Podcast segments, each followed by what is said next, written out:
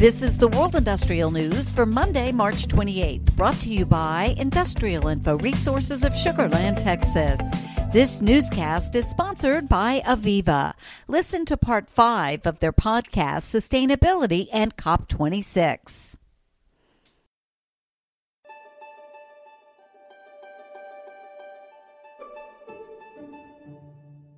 Across industries, uh, across geographies, the private sector is trying to add renewable energy to the grid. They're creating that demand for greater renewable energy because most of us are setting renewable energy targets. And, um, another, you know, noticeable change is just the amount of, you, you talked about standards.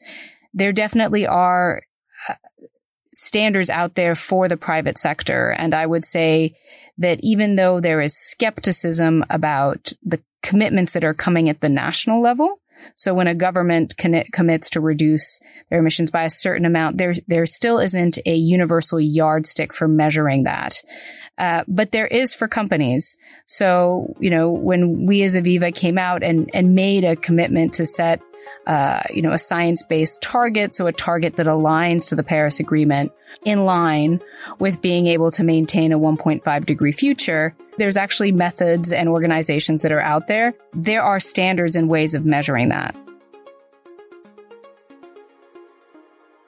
And can you dig in a little bit on these science based targets? Just explain a little bit more what they mean, why they're significant, and then just go into a few of the, you mentioned already a few examples of ways that businesses, strategies they can adopt for, you know, lowering their emissions. For example, making sure that their energy is coming from renewable sources, maybe electrifying their own fleet if they have like a corporate fleet of vehicles. Just talk about a, a few more examples of things that, that you see businesses taking on Sure. Well, why don't I hand this over to Ruchi, who uh, has just been leading our submission for setting science based targets. So sure. can't think of anybody better to explain that.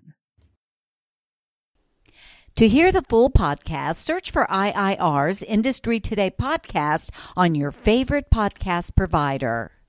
The replacement of fossil fuels with renewable energy sources to provide electricity is what comes to mind when discussing the energy transition across the globe. It is electricity that paves the way to decarbonizing transportation, housing, and industries. In Latin America, hydroelectric power is the most used source for renewable energy.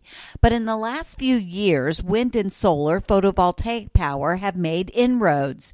New technology technologies like offshore tidal energy and green hydrogen could contribute to faster transition.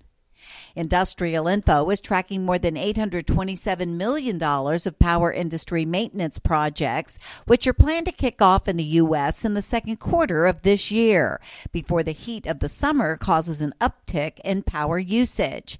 Planned maintenance at natural gas plants leads in both the number and overall value of projects led by the West Coast and Great Lakes regions.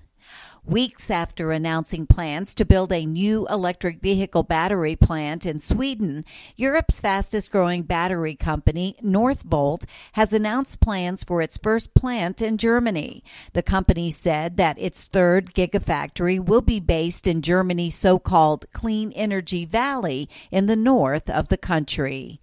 And dimethyl carbonate is a low toxic and environmentally friendly chemical raw material that is mainly used for the production of polycarbonates and as an electrolyte additive for lithium batteries. With the rapid development of new energy vehicles in China, the demand for battery grade DMC will reach 250,000 tons by 2025, according to Changjiang Securities. For details on these and other breaking news, read the full stories at www.industrialinfo.com. I'm Peggy Tuck, reporting for Industrial Info News.